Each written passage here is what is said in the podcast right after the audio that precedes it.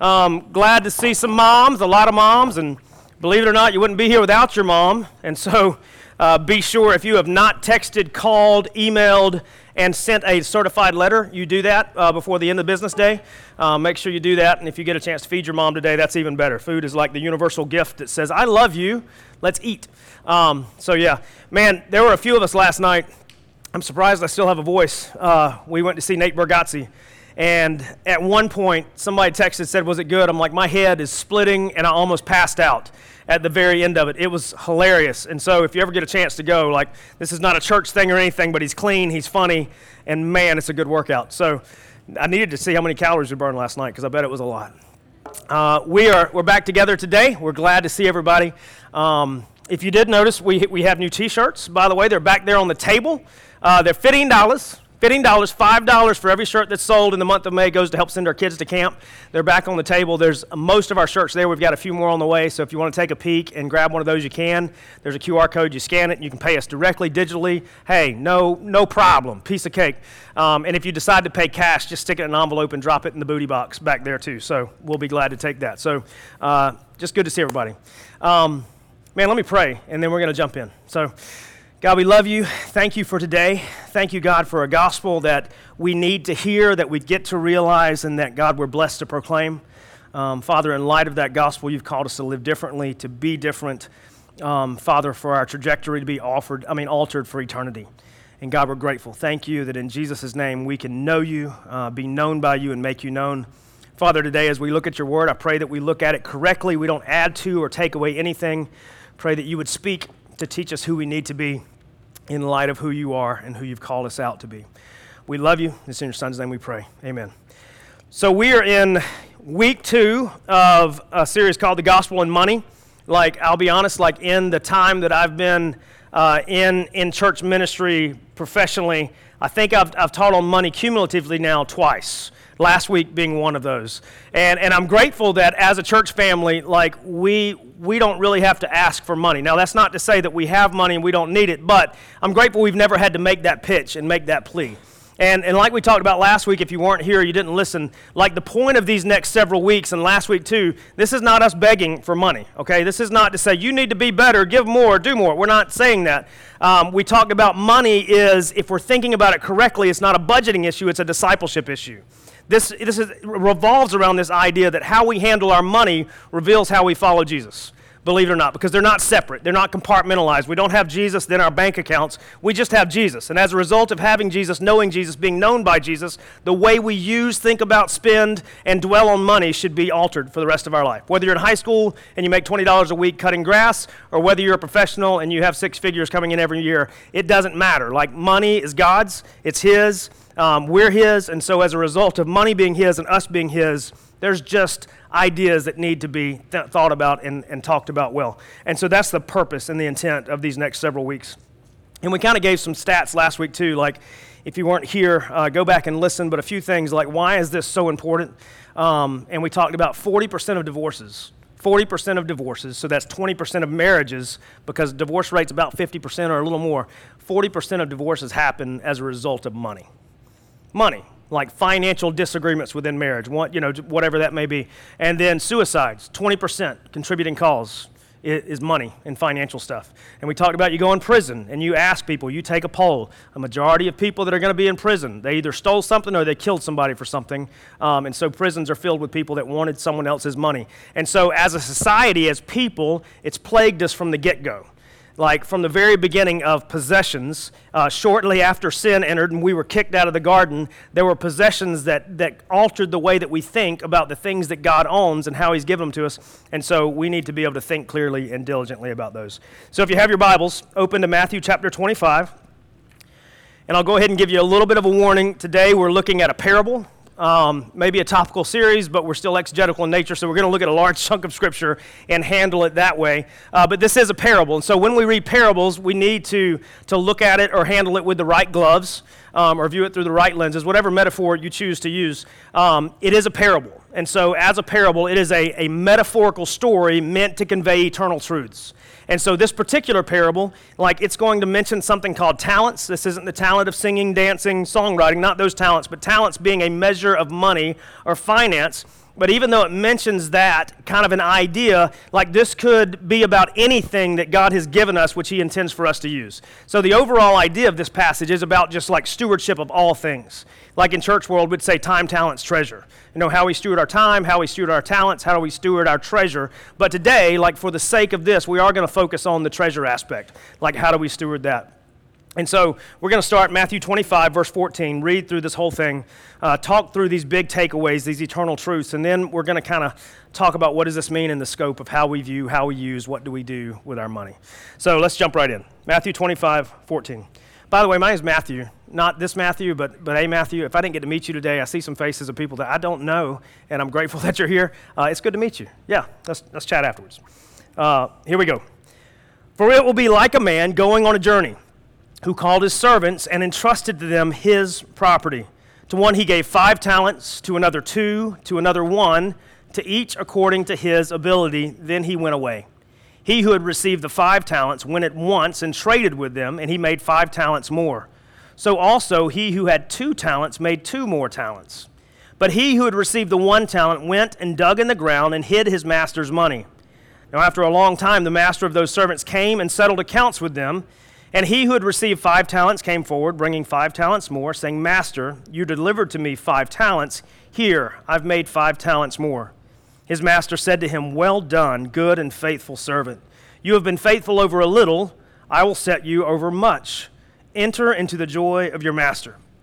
And he also who had two talents came forward, saying, Master, you delivered to me two talents. Here, I have made two talents more.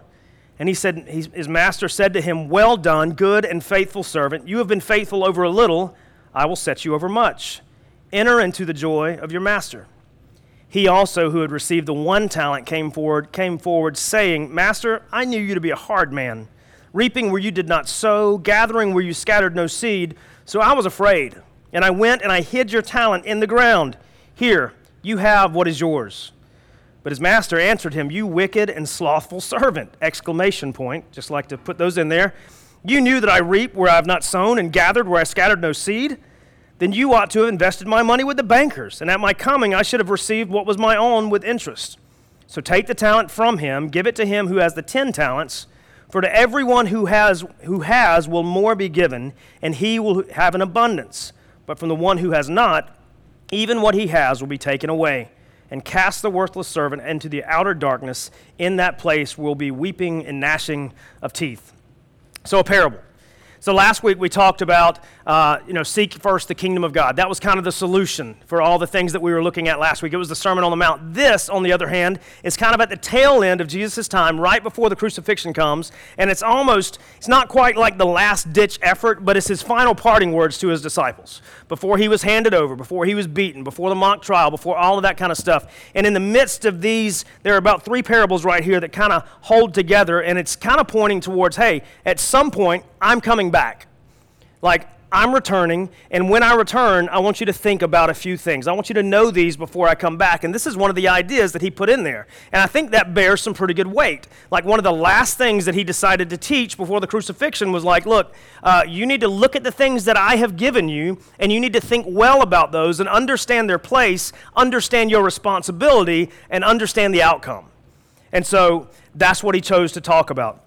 And so going through here, a couple of things before we, we kind of jump into like the hardcore money application. Like I said, these talents, um, this was a measure of money. If we go back and we look, most likely it was a, a weight kind of an idea, like how much a certain uh, method or, or uh, a piece of exchange would weigh, like how much silver would weigh. So just like hypothetically, this could be, one talent could be four hundred thousand dollars, depending on in recession, the economy, all that kind of stuff. But either way, we're not talking about five dollars or ten dollars. We're talking about a lot of money, a lot of wealth, a very gracious act of trusting someone to steward stuff well. And so to one he gives five, to one he gives two, to one he gives one. And so the first thing that we need to notice is that God knows our capacity. Like, these are some eternal truths that we can pull out of this particular parable without getting in the weeds of trying to figure out metaphors. Like, God knows our capacity. In this first part, in verse fifteen, he says, to one he gave five, uh, to one he gave two, to another one, one, each according to his ability. This very generous master, this very generous God, he knows what we're capable of. He knows what we're uh, able to handle. Now, this is not to say, you know, God's never going to give you anything more than you can handle, because that's taking stuff out of context. But when we're talking about stewardship ideas, like, he knows what he can entrust to you because he knows you. He made us. Like, he made each one of us cell by cell, frame by frame, and so he knows what our capabilities are. And so one guy, he knew, you could you could probably handle five talents, which is a lot of money. You know, maybe two million dollars, depending on our math and if it's good or not. And so then he gave another guy potentially eight hundred thousand dollars because he knew that he was capable. But then that other guy, he gave just one hundred thousand dollars, maybe four hundred thousand dollars, just, you know, something small. But either way, God knows our capabilities. The second thing that we see after this is uh, God expects us, without instruction, God expects us to steward his things well. Let me say it again. God expects us to steward his things well.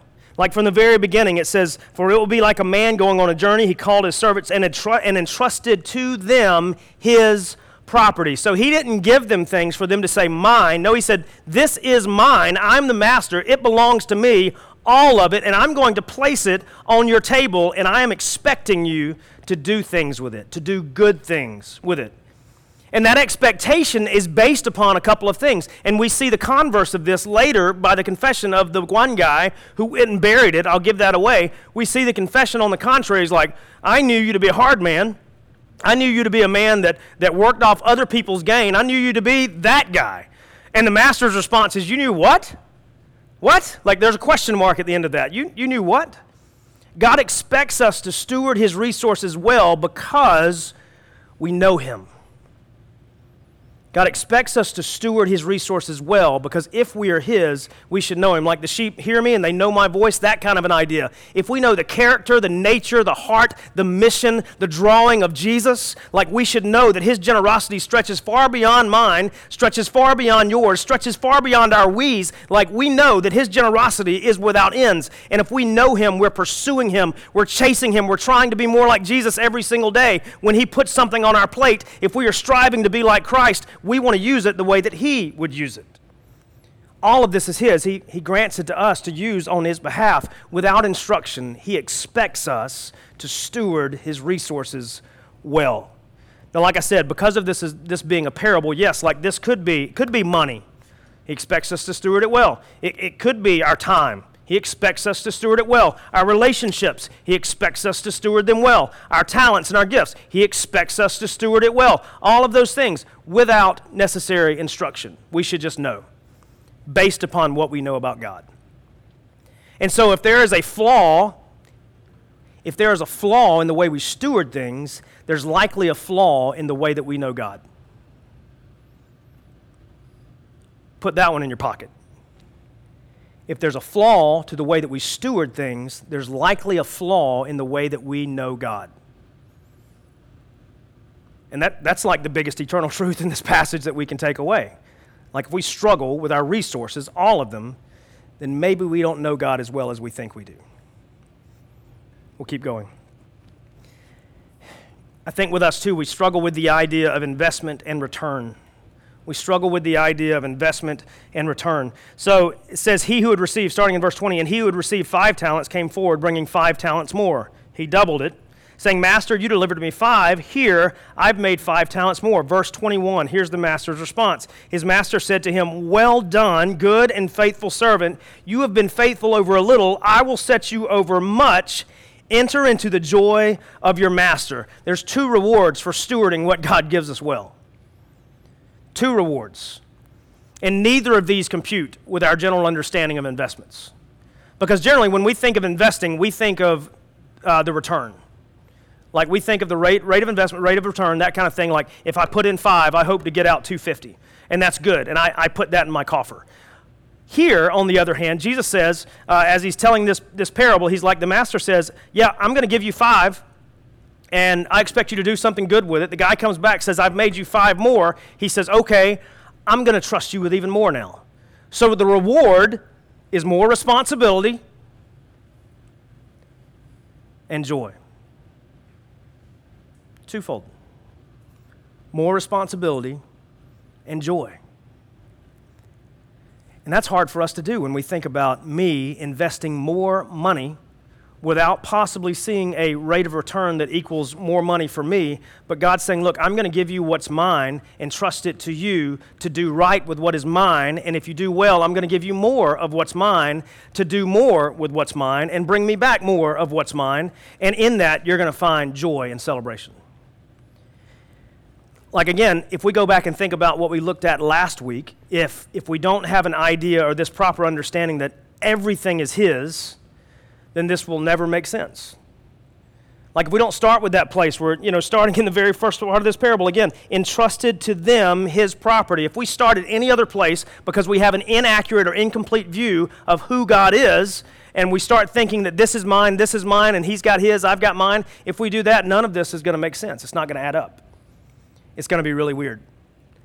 But instead, we start with knowing who God is, the best that we possibly can. It's going to be flawed, but God's going to build on that through His Spirit, through His Word, through His people. We get to know Him better. We get to know what kind of heart He has for His people, His things, what He intends to do with His people and His things, and we understand that all of this is His.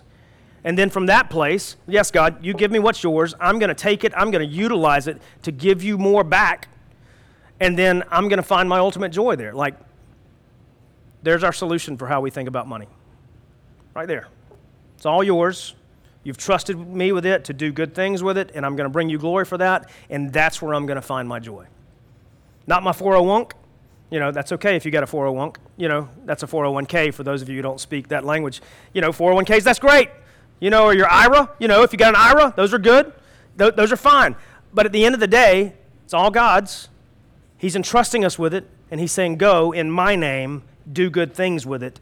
And the rate of return that you're going to get if you do well is more responsibility with my stuff and joy. The New Living Translation, I love the way it translates this. Instead of saying, uh, enter into the joy of your master, it says, now come, let's celebrate. Now come, let's celebrate.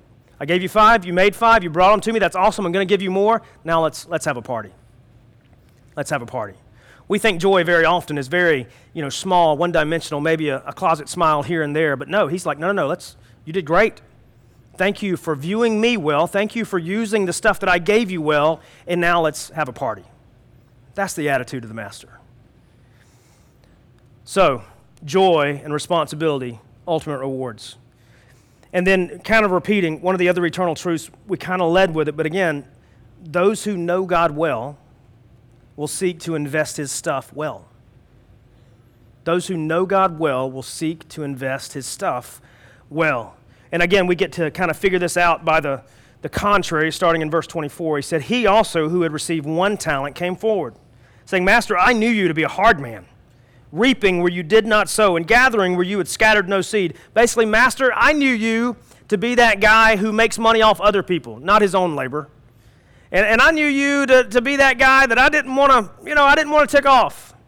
So what I did, I buried it. I buried it. I kept it safe from the rest of the world. Like, I just dug a hole, put it in a Folgers can, covered it up. I think that's what our grandparents used to do, supposedly, when Folger cans were metal. You know, they rust, by the way. But either way, you know, what our grandparents didn't know only hurts us. So he's like, I, I buried it in the backyard. And so I, I didn't want to, you know, I knew that I couldn't couldn't mess with the harsh man. And so he said all these things to the master, and the master kind of turned them around. Same exact words, but with a question mark. He was like, you knew that I was a harsh man? I gathered where I didn't sow, that I reaped off of other. You, you knew that?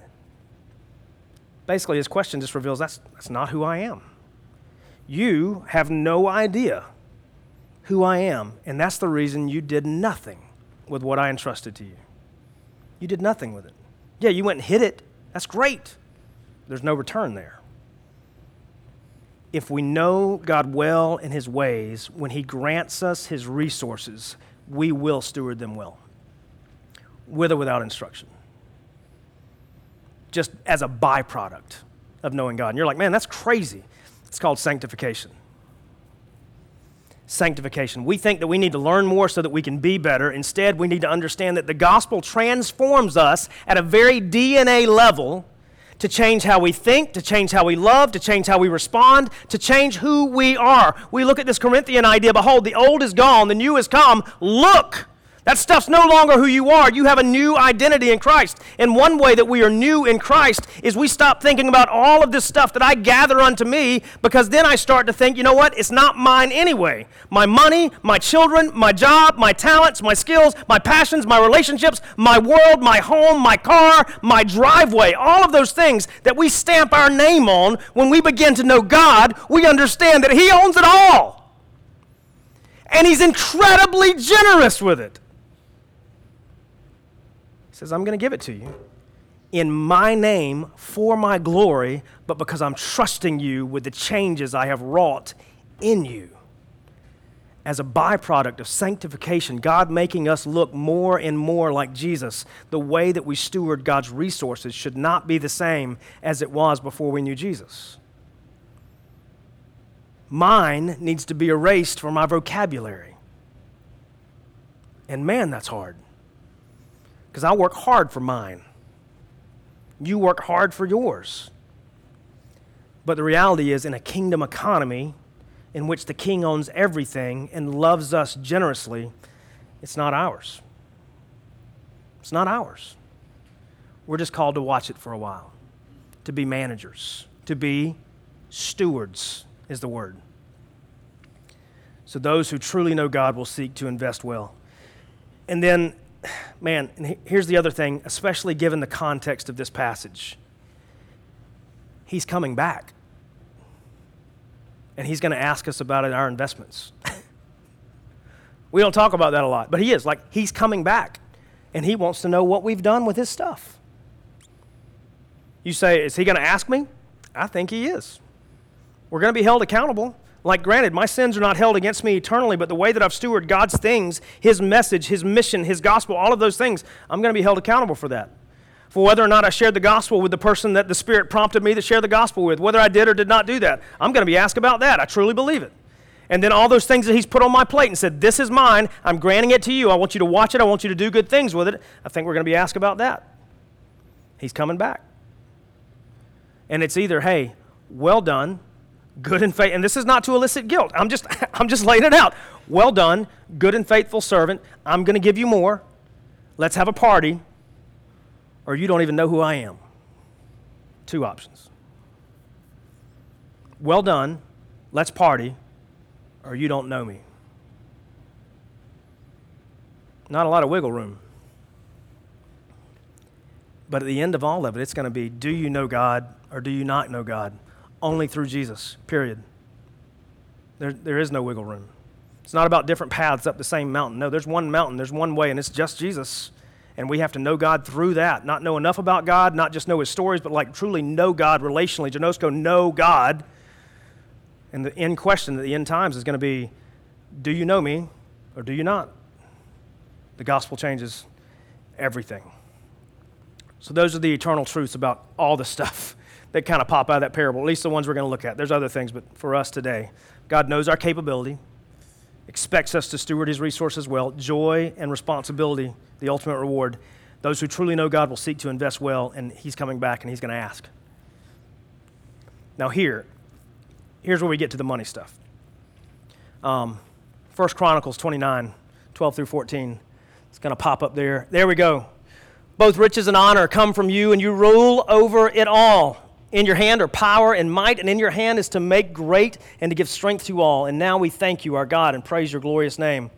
But who am I, and what is my people, that we should be able to thus to offer willingly? For all things come from you, and of your own have we given you. And so again, we do have to remember that it is all His when it comes to money, like thinking very specifically about our bank accounts, about our retirement, about all that stuff. And this is not to make us feel guilty Or, or to do anything like that about what we have. That's okay, but we need to remember where it came from.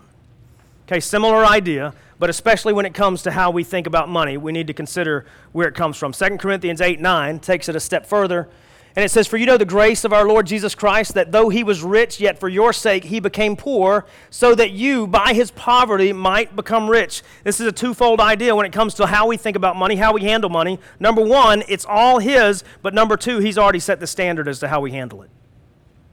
It's all His, and He's already set the standard for how we handle it. And the way that we handle it is with ultimate generosity. this passage from Second Corinthians right here. He's like, uh, from Jesus Christ, that though he was rich, he had everything, yet for your sake he became poor, so that you by his poverty might become rich. He owns it all. He left it all. He left it all on the field, metaphorically and literally speaking, as it spilled out of him. And he did that, one, because he loved us, and he wanted us to be conveyed the idea that everything he has, he's going to entrust to us. But number two, he wanted us to see it so that we would know, like the one who owns it all was willing to spend it all on our behalf. The one who owns it all was willing to spend it all on our behalf. It's all his, and he's shown us how to use it already in the life, the death, the resurrection, and the words of Jesus. So he he's the owner. He's also the model, and and that's hard to find. Like in our in our like human context, it's hard to find somebody that literally owns almost all of it, but is ridiculously, overtly, conspicuously generous. Ridiculously, overtly, conspicuously generous. Uh, you go and you, you look about the people that tip the best, and I think this is a great indicator. The people that tip the best, let me tell you who tips the worst first. The top one percent in our country apparently tip the worst. You're like, you didn't get rich by accident. No, you didn't get rich by accident, but you can still be generous. But either way, like, those are the worst tippers. Now, granted, we did talk about last week, if you make over forty-four K in the world, you're already in the top one percent of the world. You know, I don't know how that sits in your crawl, but it should. Um, But in this country, the people that tip the worst are the people that have the most. They're the worst tippers. The people who tip the best are like uh, lower to, to mid-middle class. The people that have worked their booties off for it and know that it's hard. So they've been there. They probably waited tables. And they know how hard it is. They know how your feet feel. They know that those back steps that are greasy from all the stuff that was fried in the kitchen, you shouldn't go down there carrying a five-gallon bucket of ice because you're going to fall. They know those things. That's just hypothetically speaking from the one restaurant job that I ever had. It was steep stairs, and clogs are not grippy at all. And it makes a great sound when you drop five gallons, a bucket of ice that's five gallons big, and you're just boom, boom, boom, boom down the stairs. It's awesome. Yep, no workman's comp there. But either way, I think that's wrong with my back. I should I should reach out to them. But either way, like, we got to understand, it's all his, and he's incredibly generous. That's the way that we should live too. So if that's the case, this is going to be the most brass tacks that I'll give you. The most brass tacks that I'll give you, and we're going to get to more like spiritual stuff. If it's all his, and we need to steward it the way he does with great generosity, I think a starting place for us and for a lot of us, and we didn't learn this until about five or six years in marriage, um, and I don't know how God sustained us in those first five to six years of marriage without doing this. If we're planning to be generous like Jesus, okay, if we're planning to understand that he owns it all, we're going to live a different way, we're going to be different, we're going to take what God gives us and steward it incredibly well. Before a lot of us can do that, we need to ask a couple questions. How much comes in? How much goes out? Two pretty simple questions. How much comes in? How much goes out? And this is like a little bit of exercise. You, you go back three months with your bank statement or whatever you use, whatever's tracking your expenses, and you, you add up. First number, how much came in? Second number, how much went out? And then you look at the difference. Your difference is going to be black or red. If it's black, it's good. If it's red, it's bad. Okay? If it's red, it could be bad for one of two reasons. We talked about a couple of these last week. Number one, you could just be spending more than you make willingly, in which case there's no margin for you to be generous.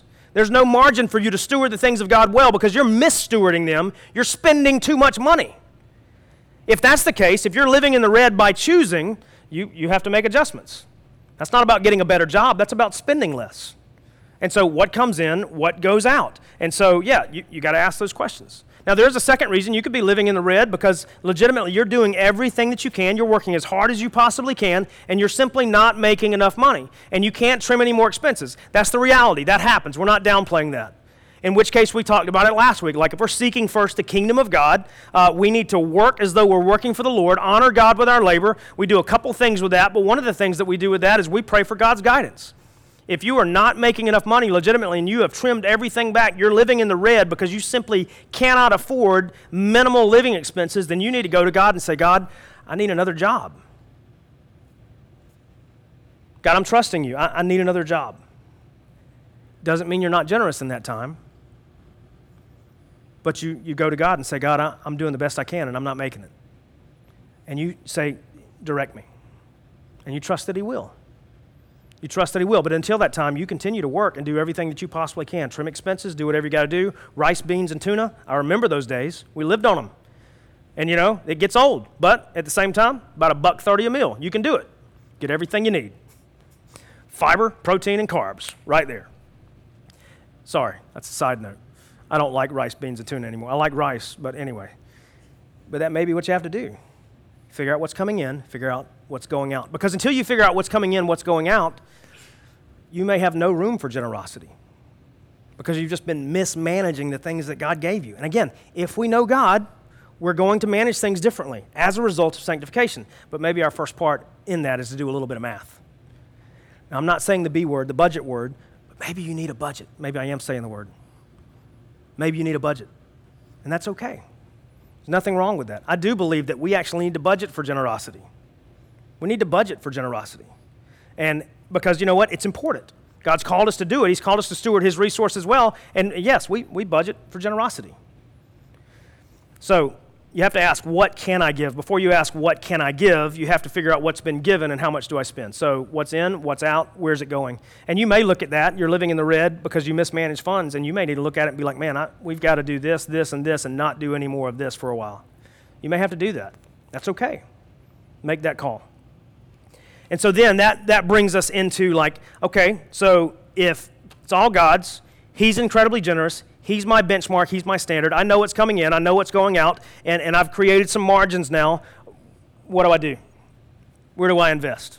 Like if I'm talking about, and I'm, I'm not talking about, you know, mutual funds, that kind of stuff, I'm, I'm talking about like kingdom resources, like kingdom funds, kingdom returns, what do I do with it? If you've trusted it all to me, God, and you expect me to do things with it as a result of my new identity, based upon the gospel and just the gospel, just Jesus, what do I do with it? Well, the first thing that you have to do, first thing that you have to do is ask God. Before you do anything else, before you start to budget for it, before you start to plan for it, you ask God, God, where do you want me to give my money? Where do you want me to give the resources that you've entrusted to me? Uh, where? Number one, thank you. We talked about that last week. If we're seeking first the kingdom of God, we're honoring God with our with our labor, with our job. The first thing we do is we thank God for our money. We thank God for our jobs as a means to support ourselves. That's great. But then after we see those things, we say thank you. We say, okay, God, you've trusted it to me. What do I do with it? Where do I invest it? You don't want me to bury it in the backyard. We've already seen that. Okay, uh, where cans rust and moths destroy or earthworms destroy, whatever. That's going back to something else. But either way, like what what do you want me to do with it? And so a couple things to think after that. Second Corinthians nine, six through eight. Bingo. The point is this. Whoever sows sparingly will also reap sparingly. Whoever sows bountifully will also reap bountifully. Each one must give as he has decided in his heart, not reluctantly or under compulsion, for God loves a cheerful giver. And God is able to make all grace abound to you so that having all sufficiency in all things at all times, you may abound in every good work. So we pray and we're like, God, where do you want to direct me to give? Like from the Old Testament all the way forward, like there is the idea of the tithe. And a lot of people have a problem with, with the tithe as being a standard, but, he, but let me, let me go ahead and give this away for you. Jesus never contradicted the tithe. As a matter of fact, he encouraged some people, yes, you still need to continue to tithe. And in the Old Testament, the tithe literally meant a tenth, but in reality, in Hebrew culture, it could be as much as twenty-nine percent of their annual income because there were several different tithes. Now, we take that to be quite literally like a tenth of what we give, uh, but what you need to do before you go to a percentage is you ask God, God, what do you want me to give? What, how much, and where? What, how much, and where? What, how much, and where do you want me to give? And it could be, I want you to give this much of your income. I want you to give this much of your time. I want you to give this much of your talents, time, treasure, talents, that kind of idea. Like what, where, and how much. You ask, and you let him direct you. But I will let the cat out of the bag. Convictionally, I do feel like ten percent is the bare minimum. Now, we can talk about that. I'd love to meet you for coffee and just go over that and tell you why I think that from a scriptural standpoint. Convictionally, for my family, we're a minimum ten percent giving family. Now, it took us a little while to get there, uh, but we're there, and that and that's kind of our minimum. And there's another idea that's, that's prevalent in Scripture too, Proverbs three nine. Honor the Lord with your wealth and with your first fruits of all your produce. Then your barns will be filled with plenty and your vats will be bursting with wine. And it doesn't just appear here. It appears a couple times in Proverbs, but it goes all the way back to Abraham. When Abraham entered this covenant relationship with God, when he went from being Abram to Abraham, there was this idea that I'm going to give you the first of what I make, and I'm going to give it to you as soon as I make it. Like we don't give of the leftovers, we give of the first. Like that first fruit. That's literally, you know what first fruit means? It means your first fruit. For them, it was like a harvest thing. Like as soon as you pull it in, as soon as you harvest it, that first bit of that I'm giving back to God. And again, that takes planning. That takes setting a standard in your home, with your family, with your budget before you ever do it. Because you have to choose to do it before you do. Because if you don't choose to do it, if you don't plan to do it, when that time comes, realistically, you're not going to do it. You're going to wait and see, what do I have left over? That's called leftovers, not first fruit. And you're going to wait to the end. And guess what? It's probably going to be far less than what God's compelled you to give. That's the reality. And this, some of this is just like logical process, but God put these things in place so that we could avoid logical process and just think critically about it. Hey, as soon as you get it, give it away. As soon as you get it, give it away. That way, it, you don't have to wait. You don't have to be like, ah, but, ah, mm, mm, ah. Nope. You don't get to do that. It's already gone. It's already gone. And with like digital giving, I know that that takes a little bit of the romance out of it. Like I used to love to write a check, to be honest, and give to the local church and, and be like, uh, God bless this check, multiply these funds, that's awesome. Like I did, like I love that. And, and sometimes Abby would sign it and I'd drop it in the box, but I'd pray over that piece of paper. You know, I would. Uh, we don't get to do that anymore. Now it's a push of a button, but that's okay. It's, it's immediate. It's already gone. Before we have a chance to blow it on something else, before we have a chance to mismanage it, to steward it poorly, like it's already gone. It's there. And I will say this, as a church family, as a faith family, in downtown Greenville, where life is expensive, thank you for your generosity. Like, we, we've never missed a bill, like, as a church family. Like, God has been incredibly generous through his people towards us, exceeded far our, all of our expectations. You can ask our finance team. I think all three of them are here today. Like, it's, it's crazy to see what God has done. Even throughout COVID, when some people were just, like, without work, we were like, where is all this money coming from? Thank you, God, for opening the storehouses for us and letting us do it. It was incredible to watch. And it was incredible to watch us be able to save more than we've ever saved, but give away far more than we've ever given away. That was a lot of fun. Like one of my favorite privileges during COVID was being with my family all day, even though that could get tedious. It was still fun. Riding bikes in the parking lot behind our house, that was awesome. But writing checks and giving money digitally to people that needed it, because pe- the people of God have been so generous towards this faith family, I was like, man, this is awesome. I love giving money away. This is great. So thank you for doing that. So first fruits versus leftovers. And you search the scriptures. First fruits pops up a lot. I'm not just making that up. Here's the other thing that we need to consider, though. When God directs you as to what to give, regularly, joyful, sacrificially, that last word comes into play. It will be a sacrifice. It will be a sacrifice. What God compels you to give, it's going to cost you something. You're like, duh. No, I mean, it's, it's going to cost you. You know, the thing is, a lot of times we're going to do that in versus out, and we're going to be like, well, I've got X left over, so I'll give X. God may ask you to give X plus Y. You're like, but that doesn't make sense. It doesn't make sense. But it makes our faith stronger. Some days in God's economy, he's going to ask us to give more than we're comfortable giving. As a matter of fact, let me attach another word to that. A majority of the time, God is going to ask us to give more than we're comfortable giving. And again, this is not me begging you to give to the local church. That's not what I'm talking about. But from a kingdom perspective, like if we look at the people that faithfully and diligently serve God through the scriptures, I mean, we look at, man, ten of the eleven faithful disciples gave their life. And the one that didn't, they tried to take it several times. They deep fried him, John. They deep fried him. They said boiled him in oil. You know what that is? That's deep frying. He was deep fried, willing to give their very life. Very often, God's going to ask us to give far more than we're comfortable with. But in that process, what he teaches us, what he guides us, and what he uh, prevails upon us is he's going to take care of us. You go to Malachi, you read Malachi. It's the only place in Scripture where it says, test me. Like, test me in this. Test me. Give. Give out of, give, give abundantly. And wait and see and watch. I'm going to bless you abundantly too. That's not the reason that we give, but it is an understanding that it's all God's, and if we're stewarding his stuff well, he's, he's going to take care of us.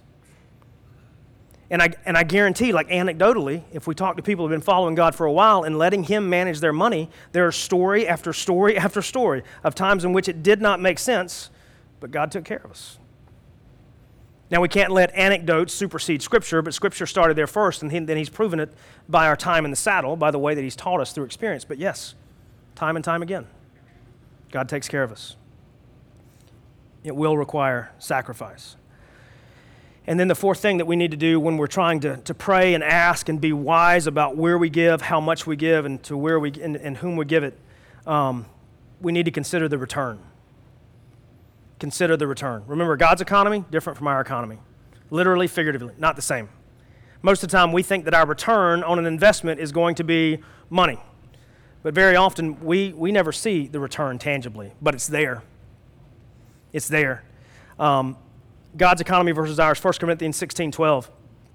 Now concerning the collection of the saints, for the saints, as I directed the churches of Galatia, so you also are to do. On the first day of every week, each of you is to put something aside and store it up as he may prosper, so that there will be no collecting when I come. Paul's talking to the church in Corinth. He's, he's already talked about the circular letter in Galatians. By the way, a good Bible student here, uh, it knows, you know, Galatians was written before First Corinthians, even though they're not in that same order in Scripture. But either way, neat little clues there. Um, but he's like, this is what you need to do. Instruct your local church that on the first day of the week, when they collect their funds, go ahead and set something aside for the church, so that when things run low at the end of the week, uh, they're not going to blow through it. As he may prosper, he may have more money, but either way, like, don't blow it. Set it aside on the first of the week, so that when I come and I collect for the church, the church, that's the way collections worked back then, through the local church for the capital C church, he's like, so when I come, we're not going to have to ask. It's already been done.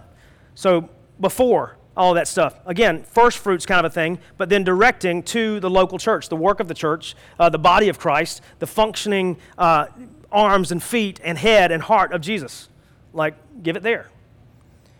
And I know, like, people ask us all the time, do you, do you guys even take money? Yeah, we do. We got a box back there. It's a little box. You can drop money in there, but there's also online tools. Like, you can go and you can give. It's effortless, but it's still a sacrifice. But it is, like, it's easy. ninety-nine percent of our people never write a check. We we get like four checks a month, but everybody else, everybody else is online. Boom, and it just it just pops in there. It's magic.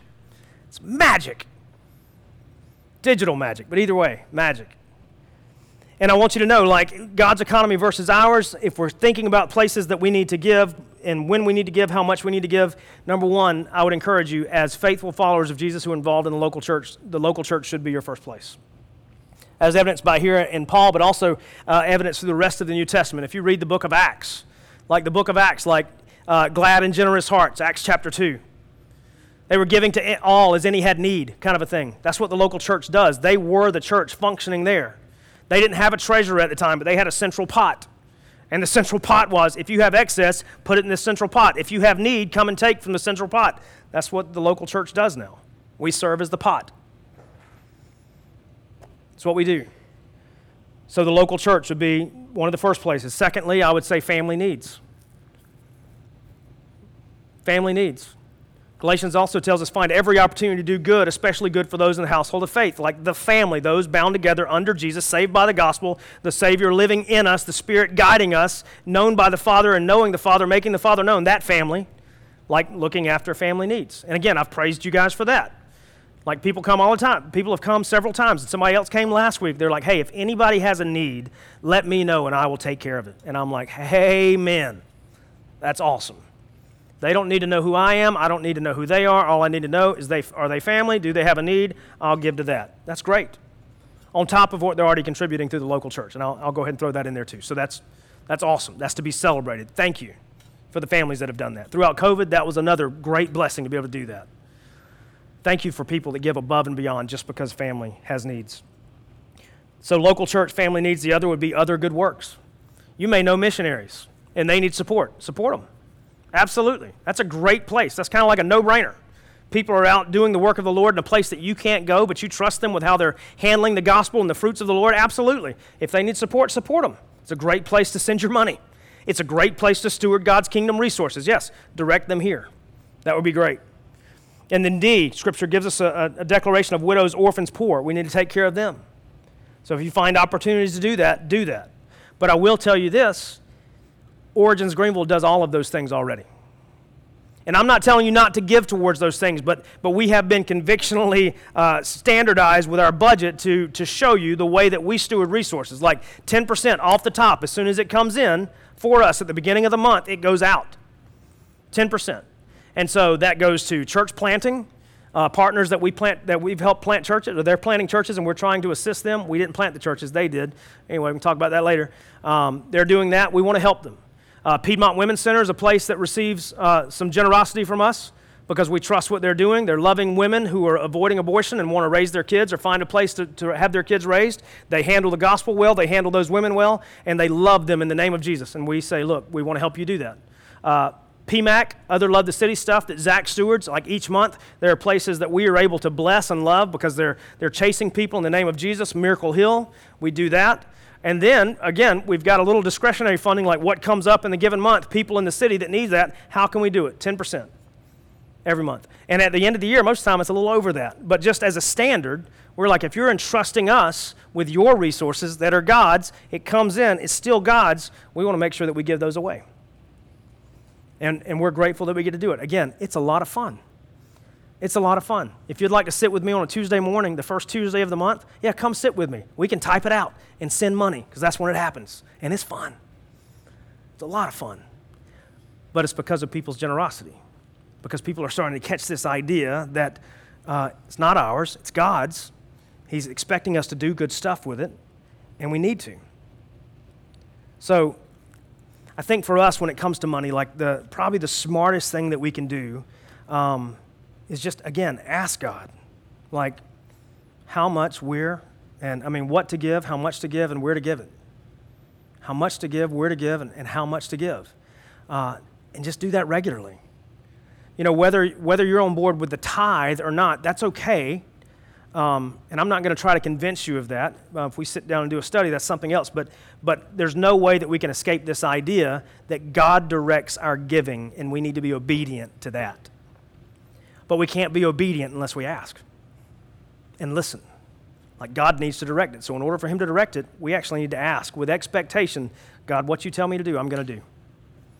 What you tell me to do, I'm going to do. Um, money's confusing. And it's stressful. One way that we can pull away from that is just to admit it's not ours. It's not, it's not mine.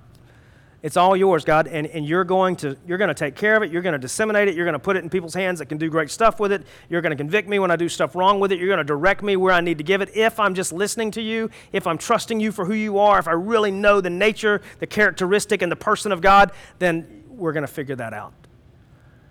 Stop holding on so tight. It's not yours to hold on to. I statements, I need to stop holding on so tight because it's not mine to hold on tight to. Just trust God with it. If, I do want to throw this out there. If you struggle with, A, knowing who God is, I'd love to have a conversation with you. I'd love, I'd love to sit and chat and just walk you through that and, and let's, let's figure out together who God is. B, if you struggle with the pluses and minuses of money, like setting up a functional budget, like that's not my area, but we have people that are great at it. And they would love to sit across from you and, and pull out that whiteboard or spreadsheet or whatever those nerds do and just do it. And, and, that, and they would love it just to help you. Because, man, at some point, at some point, we have to grow up and think about what comes in, what goes out, and how best can we use it for the glory of God. And it's a good day. It's a good day. Uh, let me pray, and then uh, we're going to worship one more song. God, we love you. Thank you for your word. Uh, thank you for uh, the power to change people. Thank you, God, that your gospel is not uh, home improvement or betterment, but God, it is like it's it's making us new. And God, thank you that as a result of that newness, uh, we don't see things the way we used to. We don't manage the things the way that we used to. You're bringing us to a place that, uh, God, we want to see things the way that you do. Father, and, and that includes our money, which is yours. Uh, Father, I pray that convictionally, God, you would uh, direct us to to open open our hands more, to let go more, and just, just to let you direct us, let you guide us so that we can be regular, sacrificial, and joyful in our giving. so that we can plan to be generous, and even, even then be generous on top of that when you compel us to do so. Um, Father, if we failed to build in margins, uh, then we failed to prepare for generosity. God, I pray that you would. You'd prepare your people. Direct us as to what to do, and may you receive the glory in it. Um, God, we love you. We thank you for your word. And it's in your Son's name we pray. Amen.